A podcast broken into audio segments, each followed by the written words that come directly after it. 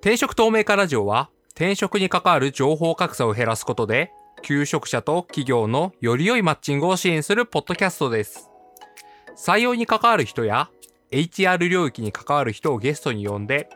求職者にとって役立つ採用に関わる知識を提供します。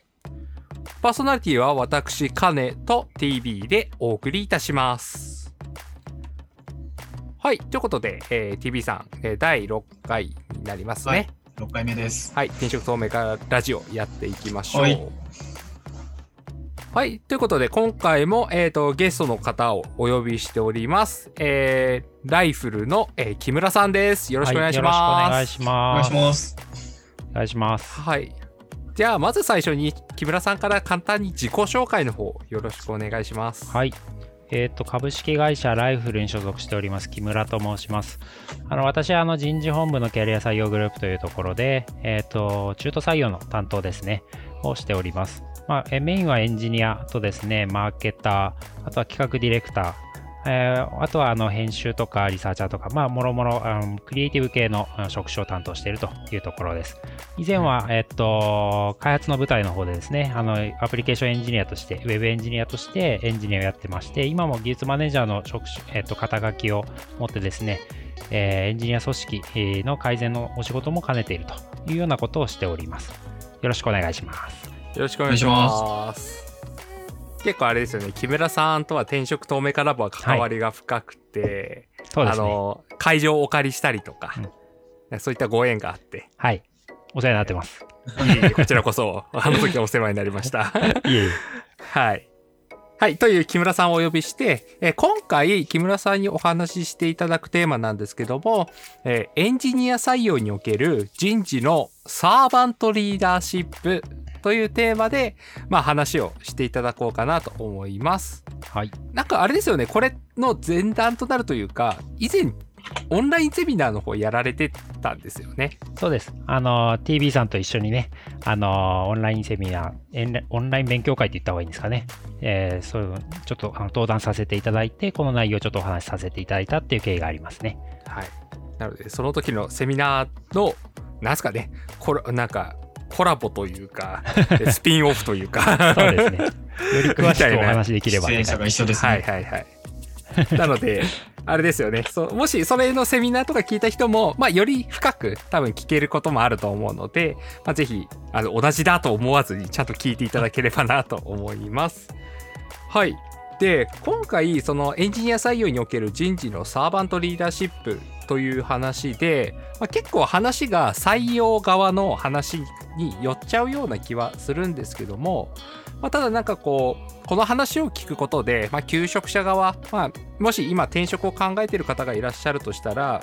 その会社っていうところで人事とエンジニアっていうところっていうのがしっかりと連携している会社っていい会社だよねみたいなことがあるのかなと思ってるので、まあ、もちろんあの今のはライフルさんはいい会社だよって言ってるみたいなもんです。ありがとうございます。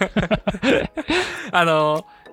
だからそそういうところがあると思うので、まあ、ぜひあこういう感じで人事とエンジニアが関わってるところっていいとこだなっていうところをなんか今日聞いてもらってなんか見極められるようになったらいいなっていう思いがあります。はい、はい、まあそういった視点で今日聞いていただければなと思ってます。はいということで今日はよろしくお願いします。よろしくお願いします。はい。で、えっと、今回のお話、先ほどお話に出た通り、あの、オンラインセミナーがベースになっていますので、まあ、我々も今回そのオンラインセミナーの時に使った資料をベースに話をしていこうと思います。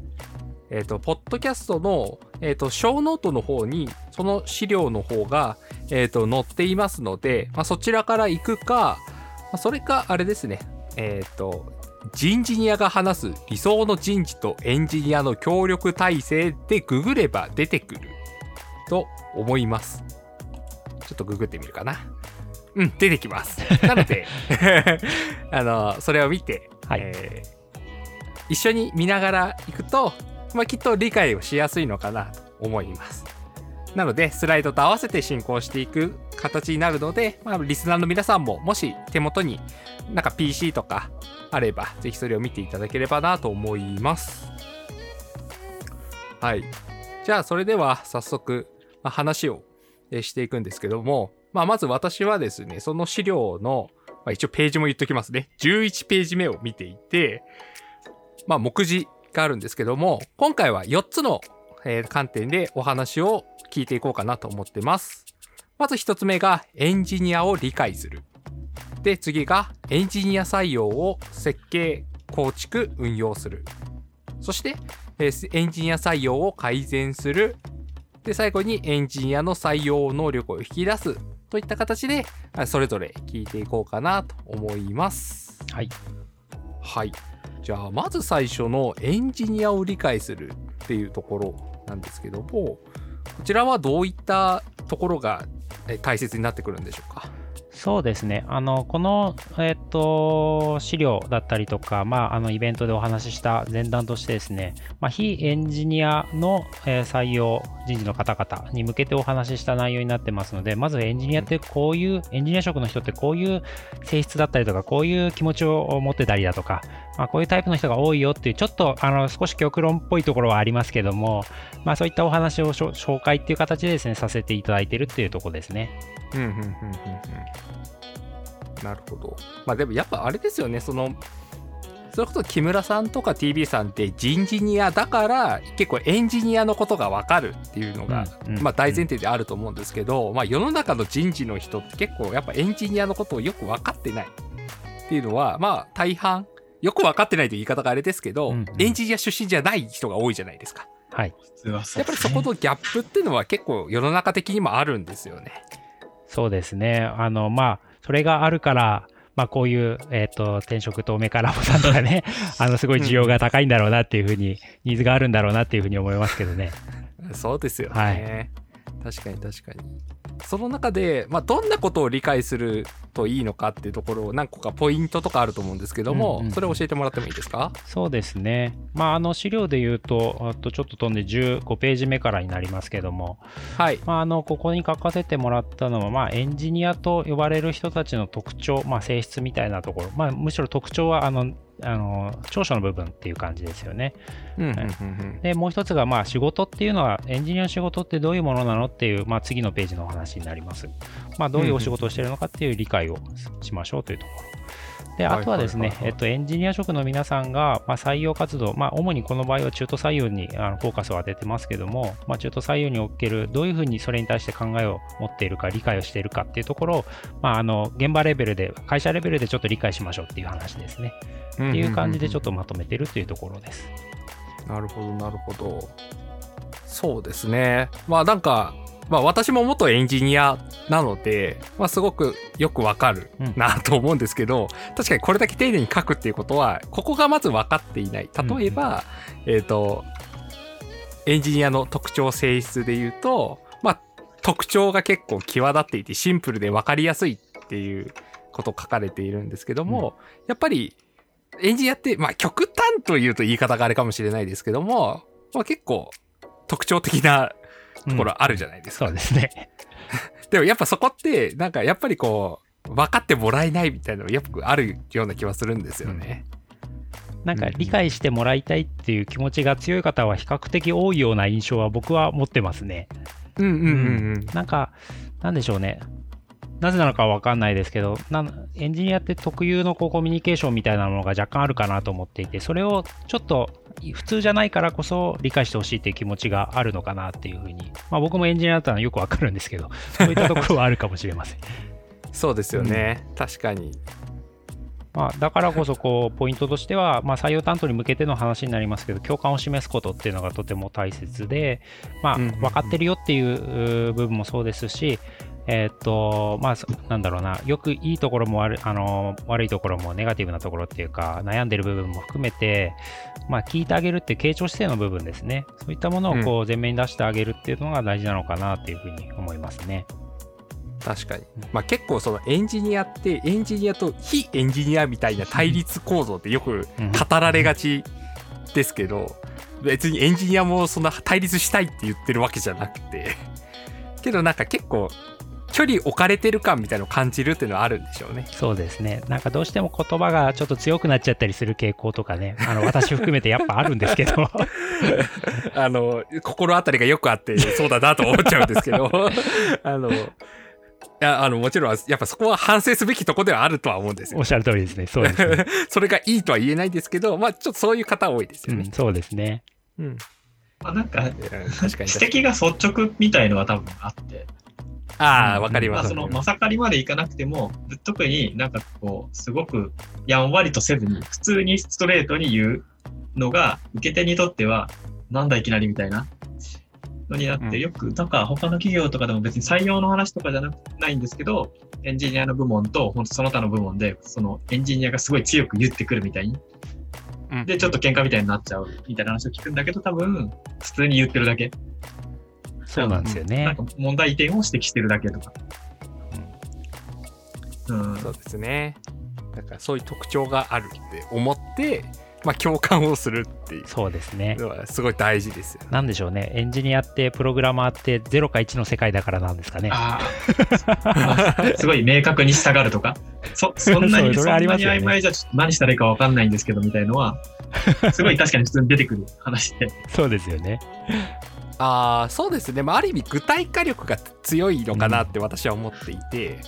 具体的な指摘って強く聞こえるっていうのはあるんですよ。うんうんうん。多分。要は確信を一発でつくみたいなことをするので。うん ただ、多分人間そんなにつなんかそれに慣れてない。うんもうちょっと柔らかくというか、そうそうそう正論で殴るような正感じですよね。そうそう。ええになっちゃうんですよね、きっそうですね。なりがちなのかもしれないですね。と。はい。あと、まあ、資料に書かせてもらいましたけど、三大美徳みたいなものってよく話として出るじゃないですか。はいはいやっぱこういうのがいありますねいい意味で、こう、えっ、と、いわゆるエンジニアリング、プログラミングみたいな仕事以外にも出るところはあると思っていて、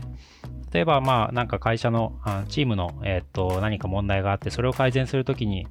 まあ、その改善をこう、ポイントをこう発見するときとかにこういうのがこう、発揮されるというかですね。やっぱ、えーこういうところが、えっと、なんていうんですか、不効率だよねっていうのがこう気づきやすいっていうのはエンジニアの一個特徴だったりするのかなっていうふうに思いますね。確かに確かに、うん効率の悪さとかに対しては敏感なってありますよね。そうですね。かなり長所なんじゃないかなと思いますね。そうですね、うん業務効率を上げるっていうところには特化してるような気はしますね。うんうんうん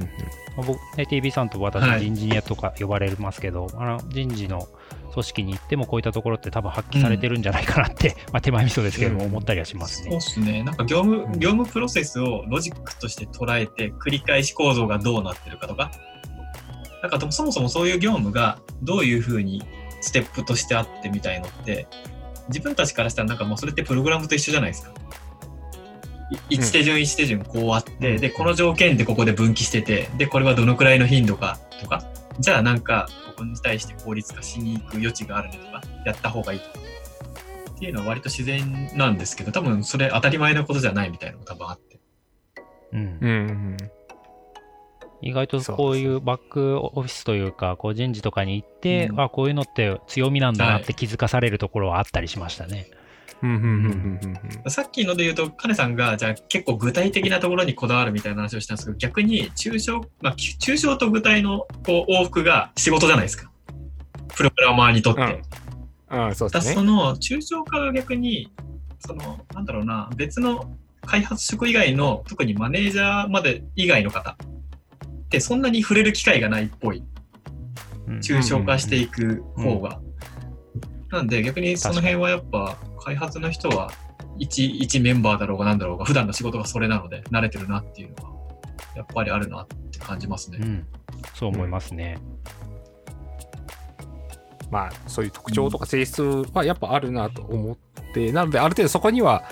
まあ採用担当の人はなるべく理解を示してもらった方がいいなうん。っていう話もありつつただ次のページでエンジニアリングを深く知る必要はないっていう書かれ方をしてるんですけども、はい。これはどういうことなんですかね？これは多分、まあ、賛否両論あるし、違う意見持ってる方もいると思うんですけど、まあ、はい、非エンジニアの、まあ、採用担当の方がですね、まあ、エンジニアリング分かんないと、まあ、採用が今難しい状況、もしくはあ候補者、求職者の方々から、まあえー、とエンジニアとお話ししたいとか、エンジニアリングが分かる人とお話したいっていうニーズが強いっていうところで、やっぱ知りたがってるし、学びたがってるっていうのはあると思うんです。うんでただですね、それをじゃあどこまでのレベルで身につけるべきか っていうのは一つ、あの皆さん疑問として持ってるんじゃないかなと思っていて、まあ、それの、まあ、僕の答えとしては、まあ、あのちょっとかなり抽象的ですけど、深く知る必要はないと思っていて、まあ、浅く広く知っていること、で、それが、まあ、大変であるとか、どまあ、どう大変かまではちょっとわからないと思うんですごく大変であるとか、難し難しいものであるとか、まあ、さっきの、えっとまあ、性質、特徴みたいなのも踏まえてですね、こう理解していくっていうレベルでいいんじゃないかなっていうふうに思います。で、まあ、非エンジニアの採用担当だからこその強みっていうのもあると思ってますし、まあ、例えばですね、まあ、人の気持ちをしっかり理解した行動とか対応とかリアクションができるっていうのは多分エンジニア出身の人事の方よりよっぽどプロフェッショナルにできますので そういったところを発揮してもらっていけば、まあ、違う特徴これま、まあ、ある意味これまでの通りなんでしょうけどそういうのを出していくでまあいいのかなと。まあ、それをそうした時に必要なのが絶対に必要なのが現場のエンジニアとの協力っていう話に、まあ、後々つながるっていうことですね。うんうんそうですね。まあなんか、えっと、若干、あの、こ我々の転職透明化ラジオの一番最初のゲストが、あの、うんラプラスの中島さはいんなんですけども、まあ中島さんはどちらかというと、まあある程度軽く知った方がいいよっていうのが、を本出したりされているので、ね。うん多分そのくらいの知識レベルでいいと思うなと私はゃる通りです。思っていて、はい、僕も思ってます。はい、なので深く知ら知らなくてもちょっと知るぐらいは、ぜひやっていくといいんだろうなっていう印象があります。初めて知る単語とかがね、あんまりない状態になるぐらいはいいんじゃないかなって思いますけどね。そうですね、うんそこはなのでエンジニアの仕事を理解するっていうのは大事ですね。すね確かに確かに。まあ、あとはこの現場レベル、会社単位の話で、まあ、どういう仕事をしていて、どういうこう難しいポイントとか魅力的なポイントがあるかっていう、うんうんうん仕事っていう全体、なんだろう、大きな概念のところを、まあり、その会社のものをこう理解するっていう感じですね。そういうのが大事なんじゃないですかね。確かに大事ですね。で、えっ、と、まあ、とはいえ、まあ、あとは、モチベーションが高くないっていうのは、これはエンジニアがって感じですかね。そうですね。はい。現場のエンジニアが必ずしも、まあ、採用活動へ対してモチベーションが高くないっていう前提に立った方がいいよねっていうことですね。うんうんうんうんうん。そうですよね。どうしても期待しすぎちゃうところはあるかなと思うんですよ。非エンジニア人事だからこそ、こう、頼りたいのはよくわかるんですけど、まあ、僕、自分たちが思うほどの期待値は多分、えっと、なんだ、そういう、それぐらいのモチベーションまだ持ってないと思うんで、そういうものを作ってってあげるっていうのが大事なんじゃないかっていう、これも後につながる話ですね。うん、確かに確かに。そうですね。うん、あまあ、一応、転職透明化ラジオは、まあ、そういう人増やしたいよねみたいな気持ちも若干あるっちゃん。はいあの採用側に興味持ってくれよみたいな気持ちも若干あるんですけど、はでも現実問題やっぱりエンジニアの本職はエンジニアなので、はい。なんかまあそっちに集中したいっていう人も全然いると思うんですよね。そうですね。それはあの弊社ライフルでも同じ状況で、もちろんあの足元のね、ミッションがあって、で、もちろん目標があって、それに向けて、まあそれが第一優先でこうやっていくっていうのは絶対なので、まあ採用っていうのが2番目か3番目か4番目か分かりませんけども、まあそういうこう優先順位があった中で、まああの、なんだろう、利他的に手伝ってくれてるとか、利他的にこう主体的に取り組んでくれてるっていうふうに理解した方がいいかなとは思いますね。うん、そうっすね、そうっすね。はい。まあそういうようなエンジニアの人たちの、まあ、採用に携わる時の理解っていうところを、ぜひ人事の方はした方がいいっていうのが、まあ最初の話って感じですね。はい。はい。じゃあ次の話いきましょうか。えーエンジニア採用を設計、構築、運用するということについてなんですけども、まあやっぱりなんかエンジニア採用するって、やっぱりこういうちゃんと設計していかないと、まあ、なんですかね。ちゃんとやらないとうまくいかないところがあるってことですよね。そうですね。はい。まあ、これはエンジニア採用に限った話じゃないですけども、全職種だと思いますけど、しっかりとこう、選考の仕組みを仕組み化して、で、かつ、それをこう改善するサイクルを回していきましょうっていう話ですね。はいはいはいはい。大事ですね。なるほど。まず最初にどういうことをやるんですかね？えっ、と、まあ、えーっと、順番はまあ、前後しても全然構わないと思いますけど、まずは、はいあのー先行、まあ、いエンジニアでいうとカジュアル面談みたいなのがまず最初にああったり、まあ、その前段としてこうそれをスカウトするとか指名するみたいなフェーズがありますけど、そこから含めて、まあえー、と入社までのこの一連の流れをしっかりとこうプロセスを可視化して、えーどえーで、えっ、と、どういうポイントでこう見見定めるか、見極めるかみたいなのも含めて、こうしっかりとこ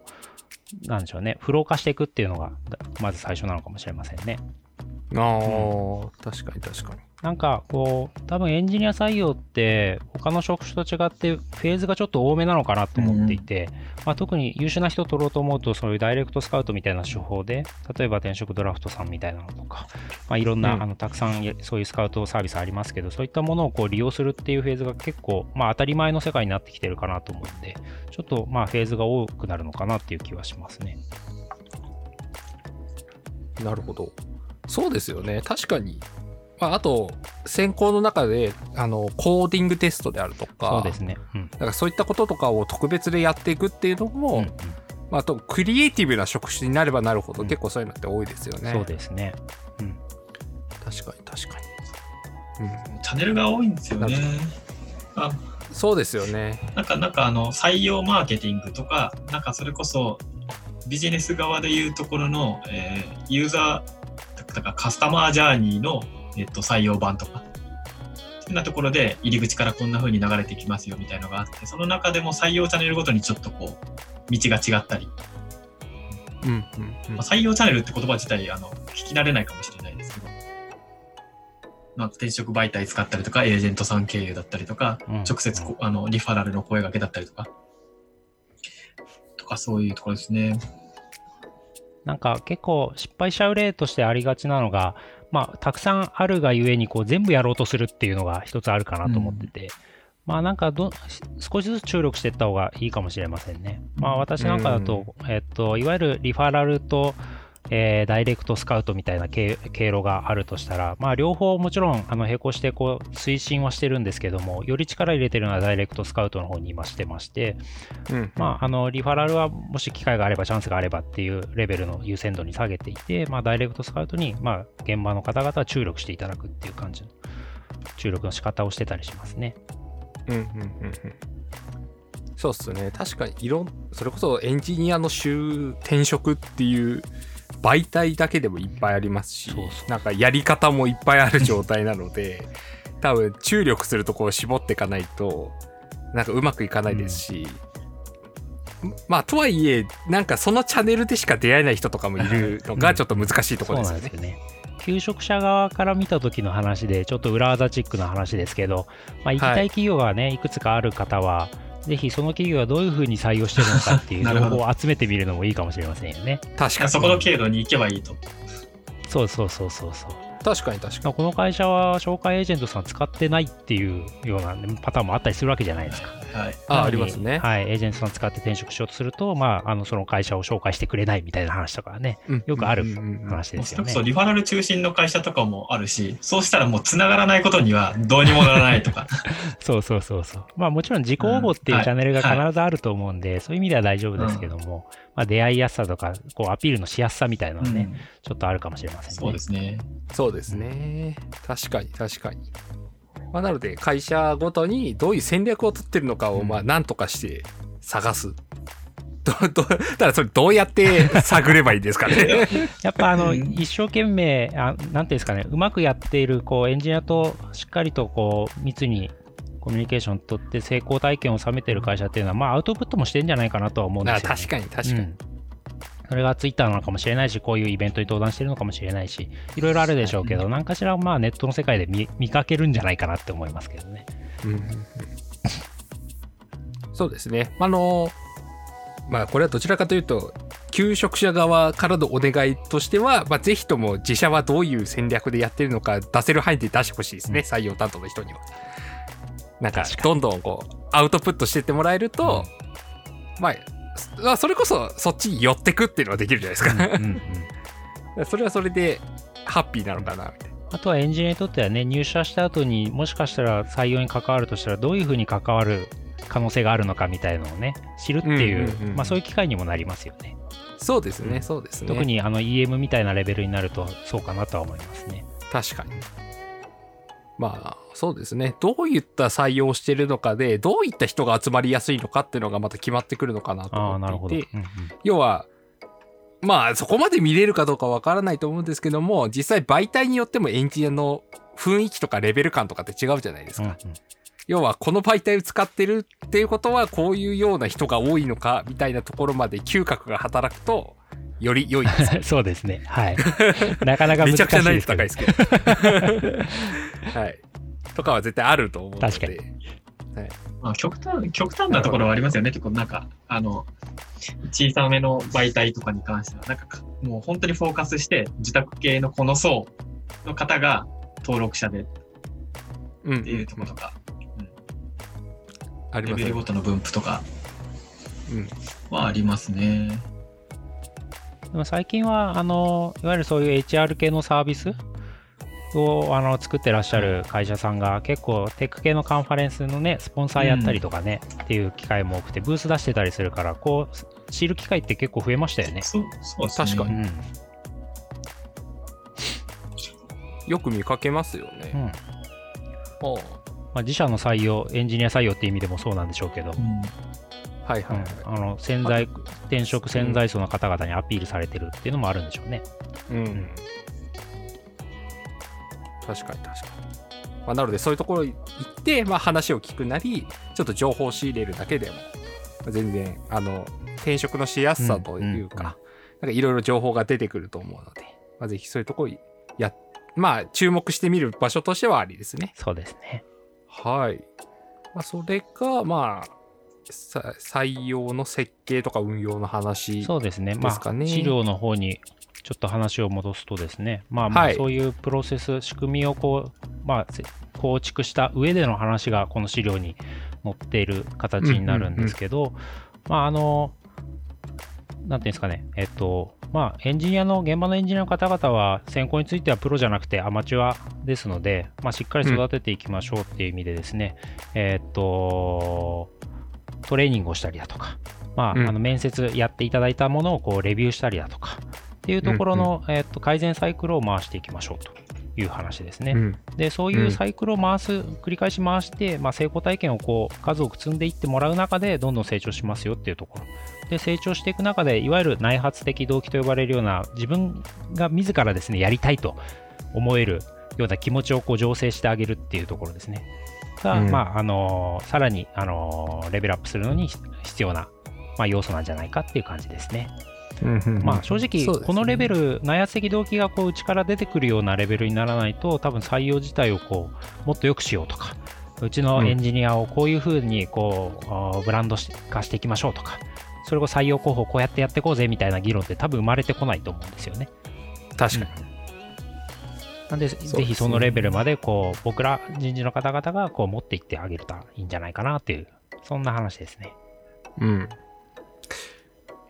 まあでも、あれですよね、こう、一緒に働く仲間を見つける活動ではあるので、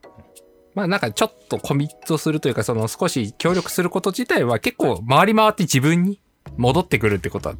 は多少あるとは思うので、なんかぜひ、あの、い今企業で働かれてる人たちも、まあその転職、転職透明化ラジオとは言いつつも、うんまだ転職考えてない人もいると思うので、あの、自社の採用に、まあ関わることはそういう仲間集めの側面もあるよって思ってちょっとやってみるっていうのは、まあよく言う。まあ、いいかなと思ってます。そうですね。なんだかんだ結構働く人、一緒に働く人が大事って考える人は転職者の中ではかなり多いので、まあ、そしたら自分が中に入って採用に関わるんだったら、あの一緒に働く人を自らこう選ぶところに関与できるんで、うんそれは自分にとってもすごいいいことだよねっていうのはありますよね。はい。えっ、と、内発的動機づけの話で、まあ、採用に関する。で、まあ、なんか求職者から見たとき、こういうメリットがあるねっていう話しましたね。そうでなんかまあ一一緒に働くと、なんか一緒に働く人を選べるって結構すごいいいことだよね。そうですね。でそこでなんかちょっともう一個思い出したんですけど、まあちょっとクックパッドの方と話をする機会があってでクックパッドさんって結構もう全社的に社員みんなが採用に対して協力的な代表的な企業だと思うんですけど、うんうんそこでなんかその社員の方が感じるメリットとして、その選考に継続して関わると、自分のキャリアを考えるようになるっていう話があるんですよ。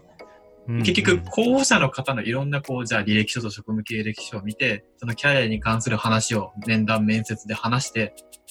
そういうことを普段考え、もしあんまり考えなかった人にとっても関わることになるんで、自分自身のキャリアを考えるきっかけが増えるっていうのがすごいいいっていうのを聞きました。うんうんうんうん。それは確かになと思って。よくわかりますね。うん。確か結構いろんな人のこうそれこそ人生の岐路に立ち会うわけじゃないですか。うん。うん転職なんで。あいい刺激なんだ。あとはあれですよね、自分の市場価値を考えたときにはい、どういうふうにこう伸ばしていくと、うんまあ、評価されやすいんだろうかとか、そういうのがこうよく見えるようになりますよね。そうですね。うんうん。そういう意味でも関わるのは結構いいことなんだろうなと思います。確かになかなか普段生活してるだけだと人のキャリアのこと聞くってないですもんね。ないですね。うん。確かに。まあそれこそこういった活動というか、なんか、なんか定食透明化ラジオみたいなことをやってないと、そもそも誰かのキャリア聞いたりとか、キャリアについて考えるって機会っていうのはあんまないので、うんうんそれを考えるきっかけにはすごいなりそうですね。うんうんうん。なるほどなるほど。ね。まあ、だからむしろそれこそ今自分のキャリアがちょっと曖昧だなとか、ちょっと悩んでるなって人ほどちょっと関わってみるっていうのはありかもしれないですね。チャンスはチャンスですよね。うん。うんうん確かに。まあ、今、あの、はい校舎側というか、求職者側の目線でのこうメリットみたいなお話をしてもらいましたけど、まあ、もともと資料に書いてあったのは、まあ、じ人事採用側、企業側のメリットみたいなお話で、まあ、まあ、えっ、と、22ページのところになりますけども、まあ、先ほどもお伝えしましたけど、内圧的で動機が形成されて、初めてこう、議論が建設的になってきますよってお話書いてますけど、ここでの、この先のメリットとしてはですね、あの、おいろんな企業さん、まあ我々人事ニアみたいな、エンジニアがわかる人事の人が必要だよねと思っていて、まあ最近ですとね、そのそういう人を採用しようっていう動きも、実際ちょっとね、ちらほら見えたり、TV さんからよく共有していただいたりしますけども、まあうん。そういったあの流れもあるのかなと思ってまして、まあそうなった時に外からそういう人を探すってものすごく難しいと思うんで、うん。まあ、あの社内のエンジニアをそういうふうなあの人材に育てていくっていうのは変ですけど、まあ、そういう、えっと、なんだろうな、意識づけをしていくと、もしかしたらそういう我々のように、えー現場側からエンジニアから人事に移動したいと思うような方が生まれるかもしれませんし、うんなんかそういう働きかけがあってもいいのかもなっていうふうには、あの企業側、人事側の目線からすると思ったりはしますね。なるほどなるほど。確かに確かに。まあ、ある意味ではそういうキャリアもありますよっていうのが、まあ、だいぶ最近浸透してきた。うんうんまあ、まさに TV さんと木村さんはそれを開拓してきた側の人間だと思うんですけども、なんか、それはすごい広まってきてるなっていうのはうんうん感じますね。そうですね。うん。うんもっとね、広まるといいんですけどね。うんねまあ、人事に限らずエンジニアかける何々っていうのがこれからどんどん広まっていくと思うんですけどね。そうですよね。そうなんですよね。エンジニアの長所はどこにでも多分効くんじゃないかなと思いますよね。はい。そうそう。だから自分も今、あの、人事の同僚にプログラミングスキルを教えるっていうのを、まあ、2週間に1回ぐらいでコンテンツ作って教えるみたいな。今週、あれ？今週だっけな？今週第2回を終えて、おお、うん、やってる感じですね。うん。素晴らしい。やっぱあれですか、ニーズは高いですか？せそういうありがたいっていう声は多多いですか？もうなんか、一応なんかその近い範囲で今2人向けにやってるんですけど、うん。まあそこに関しては、あの需要があるんでやってるってとこで、なんか他にもなんかポロポロと、ああ、なんかちょっと関心あるんですけどみたいなのは声は出てますね。なので、そうですね。結構少し脱線するんですけど、まあ、今その人事っていうところとエンジニアの掛け算なんですけど、まあ、ついでになんか他の掛け算あるのかなみたいなところを お話しすると私自身が今会社でやってることとしてはカスタマーサポートとかカスタマーサクセスに、まあ、エンジニアリングをちょっと活かそうかなということはやってたりします。ああ、なるほど。結構そのカスタマーサポートとかカスタマーサクセスって人手で頑張るみたいなところが多いんですけど、やっぱそれだけだとやってけねえよなうみたいな。ん。だから、ちょっと仕組み化して、構造化して、で、かつその、業務とかをちょっと分解したりしつつ、人でで、人でできるところと機械でできるところを切り分けたりとかっていう風に構造を分解して整えて、より効率的にうん。やっていきましょうみたいな、より効率的なカスタマーサポートやカスタマーサクセスをみたいなところを今携わってたりしていて、まあ、そういうところでもエンジニアの知識っていうのは生きてきてるっていうのがあるので、そのキャリアとして今エンジニアの方の未来としては、まあそのキャエンジニア一本以外にもエンジニアかける人事とか、そういう他のところの領域っていうのも、まああるんじゃないかなっていうのは、うんなんか最近すごく強く思ってるって感じですね。そうですね。多分、海外にはもういろいろいっぱいあるし、国内にも少しずつ多分入ってて、今、あの、ちょっとリンクをここの中で共有してたんですけど、チャットのところに。えっと、カスタマーサクセスエンジニアとかいうもう職種自体がもうあって。おなん。で自分もなんかじゃあ、なんか、あの、一時期、レックオプスって名乗ってたんですけど、そういうのを調べるときに、じゃあどんな種類があるのか、セールスオプスとかあったり、その各領域をエンジニアリングでなんか効率化したり自動化したり、あとじゃあデータ分析したりとか、っていうような職種自体はあって、また、まだ多分日本的にそんなに浸透してないんで、なんか、募集として用意されにくいみたいなのあると思うんですけど、うん実際は中でそういう役割作ったりっていう企業はちょっとずつ増えてるんだろうなと思います。いや、あると思います。サラリーも高いですね。いやーまあ、まあ、そうあってほしいですよ。なんか、エンジニアかける何々って、なんかいろいろ議論したら面白そうですよね。いや、いろいろあると思いますよね。そうですね。うんまたなんかそういう会とかもどっかで、なんかそういうイベントとかもやってみたいですけどね、ね。ちょっとね、みんなでブレストチックに遊んだら面白そうだうなと思って。んうん。エンジニアかけるホームとかよ、良さげじゃないですか。ああ、良さげ。ホームとかね、なんか、はい。いわゆるテキストの文化っていうか、テキストのこう情報が多い職種だと思いますけど、うんこれをね、いわなんかちょっと AI っていうのはあれですけど、自然言語処理とか使ってな、何か効率化できたりとか、生産性上げたりとかね、いろいろなんかできそうなことが多そうですよね。確かに。勝手なイメージですいや、それなんかあの、結構、結構前に、ドワンゴさんのなんか記事で、あの、法律の文がすごい難解で、法律の文をプログラムだとして捉えて、循環的複雑度を計測するとすごい数字になるみたいのは、あ 記事があって。めちゃめちゃ難易度高いんですよ、ね。そうそう、めちゃくちゃ難易度高いんですよ。いや、サラリーもとかなり高くなる。出ました。まあ、後で小ノートとかにこう、面白いんで、はい。うん。え面白かったですね。本当そう、そういう感じで、いろんな領域でエンジニアが活躍していくっていうのはこれからの未来ありそうなので、うんまあ、そういう考え方は、うん、すごいいいと思います。一個ちょっと挟みたいことがあって、はいあ、どうぞ。えっ、と、まあ、ちょっと私、こう知る人ぞ知る内発的動機づけマニアでして、あの。内発的動機づけのためだけに1ブログ作るぐらいの人なので、あれ、なんかちょっと何の補足のないまま進んだなと思って。なんかそこら辺もともと掘って分かってる人からしたら、ああ、内発的動機づけねってスルーだったと思うんですけど、一応補足しようかなと思って。ありがとうございあ、ます。なるほど、なるほど。はいい。でえっと、なんかまあ、内発的動機づけって、まあ、セットで言うと外発的動機づけっていうのもある。で、外発的動機づけは飴、飴とムチみたいな感じ？うんうんうん何かをうまくやったら、じゃあちょっとボーナスが出ますとか、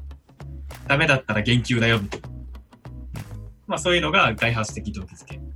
で、内発的動機づけは、まあ本人自身のやりたい気持ちっていうところに基づいてるもので、なんかこううん、自立、自立、うん自立して物事を任せられるとか、なんか自分自身の夢とか目的にマッチしたことをやってるとか、あとなんかひたすら何かが上手くなれることに没頭してるとか、そういうところに関わるのが内発的動機づけです。っていう補足コーナーでした。はい。ありがとうございます。はい。はいありがとうございますそうそうだ、なんか、いモチベーション3.0みたいな本が有名で、その辺の読んでる人とかとかは、ああ、あれね、あれねっていう、多分感じなんですけど。確かに。っていう、はい、サブトピックコーナーでした。はい。まあちょっと脱線しましたが、はちょっと本ら本筋に戻しまして、はいえっ、と、じゃあつ、続きましてですね。じゃあそのエンジニアたちがこう採用に関わってきましたって運用まで乗ってきたっていうその次のステップで、うん。そのエンジニア採用を改善する、うん。まあ、ある意味今回の本題になるんですかね。まあそうですね。みたいなところになるところなんですが、うん。そちらの方の話に進みたいと思います。うんうん。エンジニア採用を改善するっていうのはどういったところなんですかね？えっと、まあ、いわゆる仕組みが整って、運用がしっかりこう回って、PDCA サイクルがこう回ってるような状況になってきたらですね、ここで必要なのっていうのが、人事が中心になることじゃなくて、エンジニアが中心になって改善をしていく。これが一番いいんじゃないかなって僕は思ってます。まあ、うんなぜなら、うんまあ、選考に深く関わる、選考官として深く関わるエンジニアの人たちの方が、よりこう、なんだろう、現まあ、採用現場の課題が見えるというか、あとは、あの、採用担当、人事の採用担当とは違う目線で見れているっていうところは一つメリットなので、まあ、彼らが中心となって、まあ、起案、発案してもらいつつ、まあ、我々人事はサポート、その改善の実務にこう徹するっていうようなところ、そういう協力関係を築けると最高だよねっていうお話ですね。うんうんうんうんまあ、どうしてもあの人事側がですね中心となって改善をこうしようとしちゃうんですけどそうなってくるとこうなかなかこう自分ごとにエンジニアの皆さんが自分ごとになっていかないっていうか当事者意識がなかなかこう大きくなっていかないっていうのがあるんでまああのまあ先ほどのえー内発的動機づけがあって、えー自分たちでこう改善サイクルが回るようになってきたら、まあ、中心は人事じゃなくてエンジニア側に移していきましょうっていうそんな話ですね。うん。うん。なるほど。まあ、その時に必要なこう心構えというか、えっと、やり方としては、いわゆる支配型のリーダーシップじゃなくて、サーバントリーダーシップと呼ばれるようなですね、いわゆる奉仕型のリーダーシップで、まあ、あの盛り立てていくっていうのが、まあ、一番いいんじゃないかっていう、そんなお話になります。なるほど、なるほど。まあ、ここでタイトル回収なんですけど、そのサーバーとリーダーシップって言葉がここで出てくるんですね。はい、そうですね。うん、うん、うん、うん。ちなみに、サーバントリーダーシップってどういったことなのか簡単に説明してもらってもいいですか？はい。あの、シンプルに言えば、あの、先ほども少し言いましたけど、支配型のリーダーシップじゃなくて、えっと、支援型、奉仕型のリーダーシップだよって話ですね。まあ、あの、うん関わり方、えー引っ張り方が違うみたいな風に、まあ、捉えていただければいいのかなと。まあ、支配型みたいな、まあ、いわゆるパワー型なので、すごくわかりやすい、あの、すごい、なんだろうな、自分が先頭に立って引っ張っていくぜっていうようなやり方かなと思いますけど、これはむしろ、まあ、横に一緒に、え伴走しながらですね、えーと盛り立てていく、まあ、二人三脚やっていくっていうような考え方だと思います。で、まあ、あの、うんよく、あの、ググったらいろいろ出てくると思いますけど、サーバントリーダーシップっていろんな特性があって、こういう一個一個気をつけてやっていきましょうね、みたいなのが、まあ、資料で言うと25ページにまとめたりはしといたんですけど、まあ、あの、前半でも出てきました、あの、傾聴姿勢がすごい大事だよ。まあ、発信するよりも傾聴の方が大事だよっていう話だったりだとか、うん。まあ、さあのこれも前半で出ましたね。共感力、共感性を持って、えーあの相手の気持ちを理解していきましょうの話とか。まあ、パワー型と違って必要なのは支援とかあ奉仕の部分ですので、あのしっかり、えっと、癒しの あ優しさみたいな話かもしれません。うん、とかですね、うんまあ、あの納得うしてもらうようなあのコミュニケーションを取っていきましょうとか。まあ、あとは、えっと、支援っていう意味で言うと、まあ、先見力みたいな話ありますけども、まあ、あの先立って誰かにこう背中を押すっていうよりも自分が先に行ってあこういうのをこう石ころを取って覗いてあげてみたいな話もあるのかもしれませんね。うん、うん、うん。まあ、いろんなあのや特性があると思うんですけどそういったサーバントリーダーシップを発揮しながらや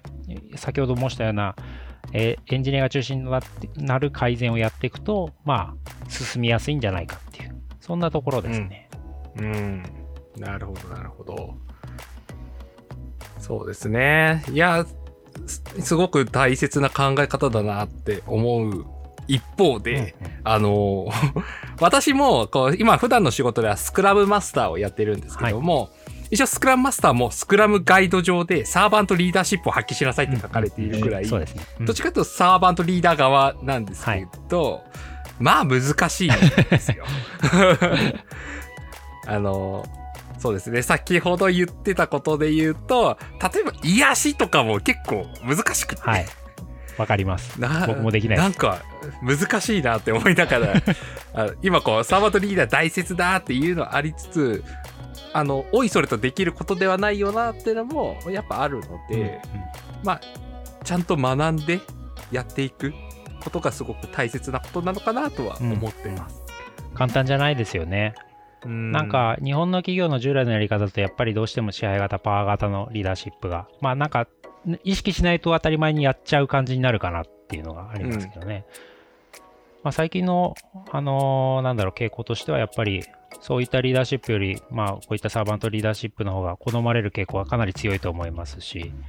うんまあ、実際に成果が出るやり方としても、こっちの方が、あの、実際成果が出るんじゃないかなっていうのは、まああの、弊社の例見ても思ったりはしますね。うんうんうん、そうですね。まあ、やっぱりこう、現場が主体となってやっていく方が、やっぱりパワー出るんだよな、みたいなのは、やっぱわかります、そうですね。うんまあ、中間管理職、大変ですけどね。うんいや、大変なんですよ。ただ、支配型になってしまうと、リーダーがボトルネックになったりとか、うんうん。リーダーの能力の上限がそのチームの上限になってしまうみたいな話がうん。よくあるので、どちらかというとサーバントリーダーシップはメンバーのパワーの総量がそのチームの総量になるので、まあやはりこう成果が出た時の効果っていうのはでかくなるのかなとは思うんで、なんかぜひまあ世の中の人事の方々はサーバントリーダーシップをなんか目指してほしいなとは思ったりしますね。うんすねこれあの人事とか採用に限らずだとは思いますね。あのうんどんな職種でもどんな会社でも、まあ、こういったあの、まあ、もちろんそのパワー型と呼ばれるようなやり方とミックスでやるのが一番いいとは思いますけども、まあ、あの普段のマネジメントから取り入れていくといいんじゃないかなとは思いますね。うん、確かに確かに。はい、そういうサーバントリーダーシップを、まあ、やっていくことで、まあ、その採用自体がどんどん改善していく状態になっていくと。ですね。うん。なるほど、なるほど。はい。じゃあ、最後の話題ですね。えー、じゃあ、その中で改善をしていく、さらに先になるんですかね。エンジニアの採用能力を引き出す。なんかすごいこと言ってるなって思ったんですけど。まあ、あの、さっきちょこっと途中で伝えましたけど、あの、エンジ現場のエンジニア採用のプロじゃないよっていうところ、あくまでアマチュアであって、えっ、と、まあ、プロ寄りなあの人事の方々が、しっかり同じようなレベルまで引き上げていってあげるといいんじゃないかなと。まあ、特に面接っていうあ面接のフェーズですよね。面接官としての能力っていうのをこう上げていくようなところを、まあ、先ほど言ったサーバントリーダーシップを用いて、内発的動機をこうしっかり形成してもらいながら、当事者意識を持ってやってもらうっていうと、そういう状態を作っていくと、まあ、エンジニア採用のプロをこう育てていくっていうことにつながってるよっていうお話なのかなと思いますね。うんうんうんうんでやっぱりこう、なんだろう、いいいい人材を取ろうと思ったら、選考官もあのかなりいい、えっ、と、選考のプロ、じあのいい人って言ったら変ですけども、いい能力は持ってないとなかなか見極め難しいと思いますので、やっぱプロフェッショナルに育てていくっていうのは大事なことなのかなって思いますね。意外とこう、その観点が見失いがちというか、あんまり気づかないがちだったりするかもしれません。うん。うん。いや、確かに気づかないっていうのもありますし、なんていうんですかね、こう、採用活動、その面接とか、もうなんかこう、ある意味飾らないのが正義みたいな気持ちとかも、なんか、はい。あ、あるのか、そういう気持ちの人が多いのかなと思っていて、ただそれだと結局、なんですかね、見え方とかがうん。悪くなったりもそうですし、引き出せないとか、なんかそういうところって、なんかもったいないところってあるよなってそうですね。結構感じていて、あの別に嘘をつけっていう話では全然なくうん、うんて、適切に引き出しつつかつこちらもうまく見せていくっていうことは多分さうまい採用をしていく中で必要になってくるんですよね。そうですね。あの、おっしゃる通り、なんだろう、見栄え、あの、なんていうんですか、自分をこう見繕って見せる必要はないとか、うん見栄を張る必要はないっていうのはその通りなんですけど、多分素のまんまでやればいいっていう話じゃなくって、素のまんまやる中で、やっぱテクニックは発揮していかなきゃいけないっていう。うんうんうんそのテクニックを身につけてってもらって、それを発揮できる状態にしていくっていう意味での育成の話ですね。うんそれがさっきあの途中でありましたこうレビューをしていく中で身につけていってもらうとか、うんまあ、まあそういうところをこうやっていく必要があるかなっていう感じですね。はい、そうですね。うん。まあ、あの、最初に話をした、その、今回の話は一応採用側の話を中心にすると言ったんですけども、まあ、今の話から考えると、やはりその面接に出てきたエンジニアの人とか、現場の人が、あ、この人面接とか慣れてるなとか、あ、すごくやりやすいなって思う会社は、やっぱそこの連携とか、うんうんうんその、ある意味、採用のプロの人たちがうまくこう現場を引き上げてるんだみたいなことが見極められる気はするんですよね。そうですね。はい。うん、なので、ぜひこう面接をする中で、まあなんですかね、面接官を見極めるって変な感じですけど、あの、そういうところを見てみると、その会社のその採用にかける思いであるとか、あとそのチームを良くしていこうみたいな姿勢とかっていうのが、まあわかるような気はしますね。なんか意図を持った質問をされてるかとか、例えばその会社が測りたい、えーっと物差しというか基準があったりすると思いますけど、それを見定めるための質問をちゃんとしてるのかっていうのは、給食者側からも、まあ、見えるとこだと思いますんで、うん。なんかそういう、まあ、どこまでね、そんな冷静に面接受けられるかっていうのはあると思いますけど、あの余裕があればね、そういう風なところでこう見極めてもらっても、会社側を見極めてもらってもいいのかもしれないですよね。そうですね。まあ確かに。面接してるときそんな余裕ねえよっていう声はありそうですけど。確かに。はい。面接慣れしてる方もね、だいぶ増えてるんじゃないかと思いますけどね。まあそうですよね。うん転職が当たり前になってうん、機会も増えてますし。うん。まあなので、企業側も油断しちゃいけないそうですね。こんなこと言いましたけど、弊社ができてるっていう話ではないので、言わな言わなくてもよかったかなと思ってますけど。いや、きっとこれだけ言ったってことは、もう、ライフルさん受けたら、もうみんなすごいなってなるんでしょうね。後でハードルなんで上げんだよって怒られるかもしれない。まあなんかその選考の中身を知っとくこと自体がやっぱ本当すごく良くて、で自分もだから、選考、そもそも選考する人ってどんなこと考えて、どんな手法で、どんな観点で何やってるんだろうみたいなのを調べてたんで、なんかそういう観点で一個一個見れるじゃないですか。この質うん問。うんうん大きく分けたら多分、なんかあの、チームフィットとかカルチャーフィットとか、あとソフトスキル系というか、その専門スキルじゃないもの。あとは専門スキルぐらいだと思うんですよ。見るところって。うんじゃあ今どれを見るための質問をしてるのかとか、そもそもそういうのがなく雑に質問してるだけなのかとか。だからなんか観点とかがあると、一個一個どっかの区切り目とかがちょっと見えやすかったり、うんうんあ、なんか今一個も切り替わったなとか、で、なんかメモ残してるっぽいぞみたいな。まあ今だとリモートで分かりづらいかもしれないですけど、うん明らかに目の前でノートに A とか書いてるの見えたりするときあるんで。う んあー、なるほど、なるほど。な、その、なんですか、表に出ている情報だけ以外の、そのなんかこう、なんですか、仕草というか、その、あれすごいですね。ソーシャルハッキングみたいな。いや、まあ、物理、物理ノートで思いっきり書いてあるのが見えたときがあって。はいはい、はいね、ちょっと良くないですね、そう採そうそうあの企業側からするとねそ。うですね。なるほど。そうそう。あでも、綺麗に作ってるところは選考観点作って、それごとに質問と、まあ、その質問に対してどのくらいの答えができたら、どのくらいの評価になるのかみたいな大まかな基準作ったりとかうんみたいな感じのをやってたり。まあ、あとなんか別に全然用意しなくて自由にやってるところもあると思うんですけど。うんうんうんうん確かに確かにそうですね。まあやっぱりそういう相手のし仕草というかあの一言一句もそうですし、まあ、仕草所作みたいなところを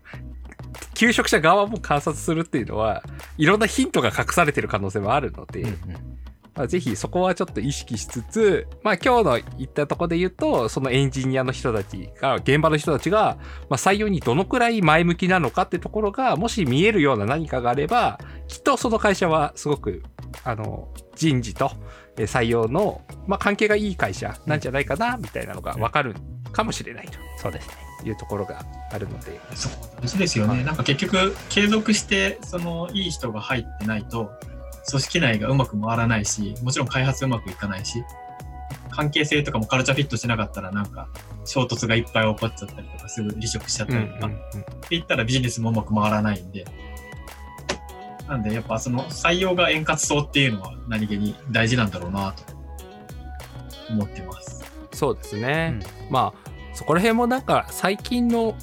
そのソフトウェア開発っていうところのその流れがか単純にその技術だけじゃないみたいなところがやっぱり強くなってきてるのかなっていうのはうん。なんとなく感じていて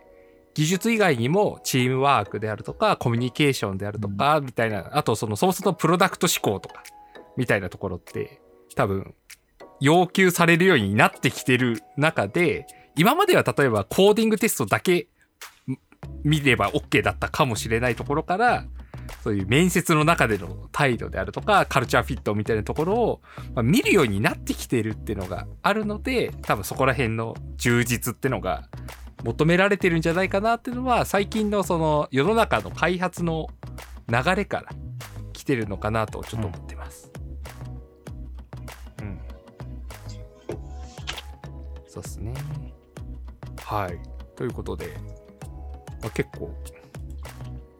これ、こうなんやかんやもう50分ぐらいお話をしているので、あー本当ではい。はい。これで一通りではありますねお。なるほど。はい。じゃあ、一旦一通りこんな感じでお話をしてきました。まあ、まとめると、まあ、その、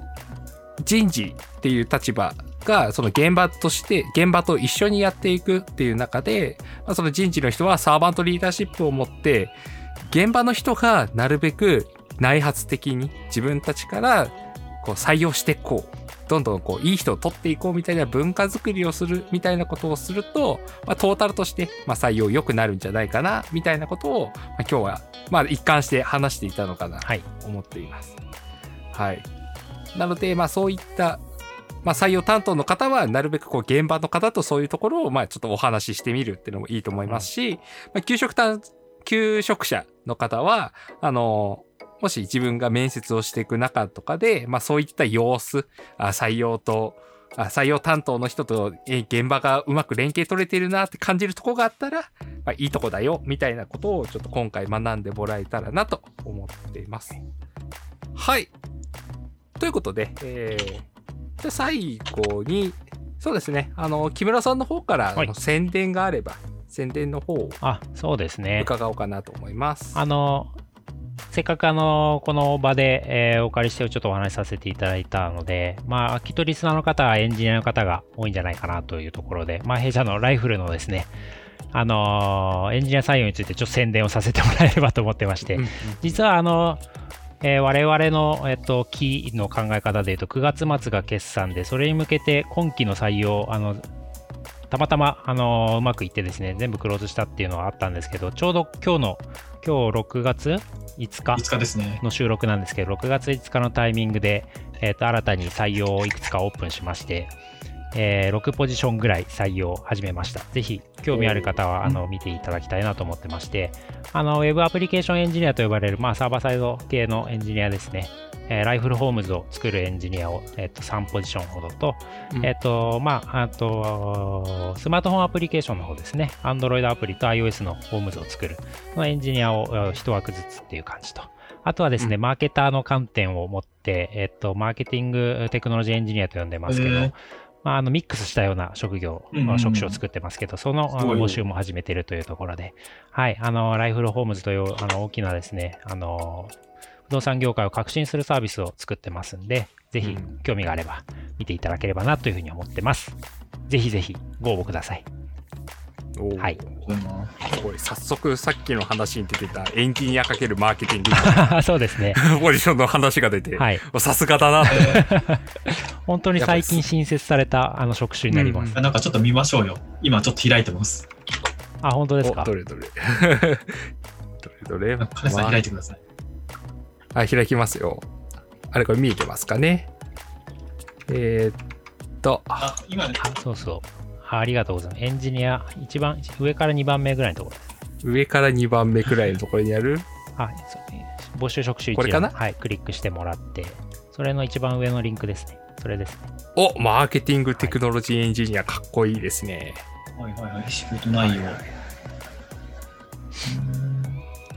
あの、ホームズの、まあ、ホームズって、あの、検索、物件を検索して、不動産会社に問い合わせしてっていうのが、まあ、一連のメインのあの機能になりますけど、それとは別にですね、ユーあのエンドユーザーさんとのコミュニケーション接点を新たにこう、あの作っていきましょうと。いうオムニチャンネル戦略、まあ、マーケティングにおけるオムニチャンネル戦略をやっていく中での、まあ、システム開発っていう感じですね。で最近ですと、一番は、まあ、あの LINE プラットフォームを利用しての開発をこうしてまして、まあ、そこのあのバックエンドの開発とかっていうのが中心になってくると。で、それをこうが開発していく中で、いわゆるマーケティングオートメーションツールみたいなものもガンガン使っていくので、うん。そういったものをこう利用する、えー利用するだけじゃなくて、えっとそれを用いたシステムの設計、開発をしていくとか、まあ、そういったものも含めてっていう感じで、まあ、マーケターと一緒に、えーテクノロジーをメインの方で、えっとやっていってもらうそんな感じの職種になりますね。うんうんうんなんか今応募資格とか見てるんですけど、まあなんか資格の内容的にはまあスキルセットとしてはもうバリバリエンジニアっていう感じですね。そうですね。はい。ただ、あの、業務の一つとして、マーケティングの観点がかなり入ってきているという感じですね。なので、知識としてはかなり求められたり、まあ、あの育てていってもらいたいところだったりすると思います。うんうん、いそうですね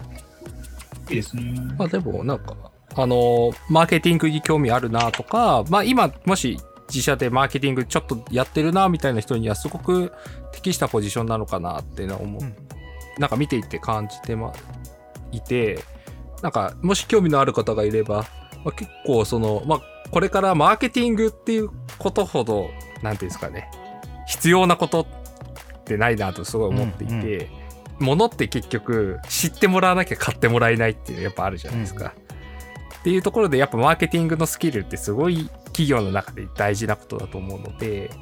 そこに携われるっていうことはすごいいい経験になれるかなと思うので、まあ、ぜひなんかエンジニアかける何々みたいに興味のある人は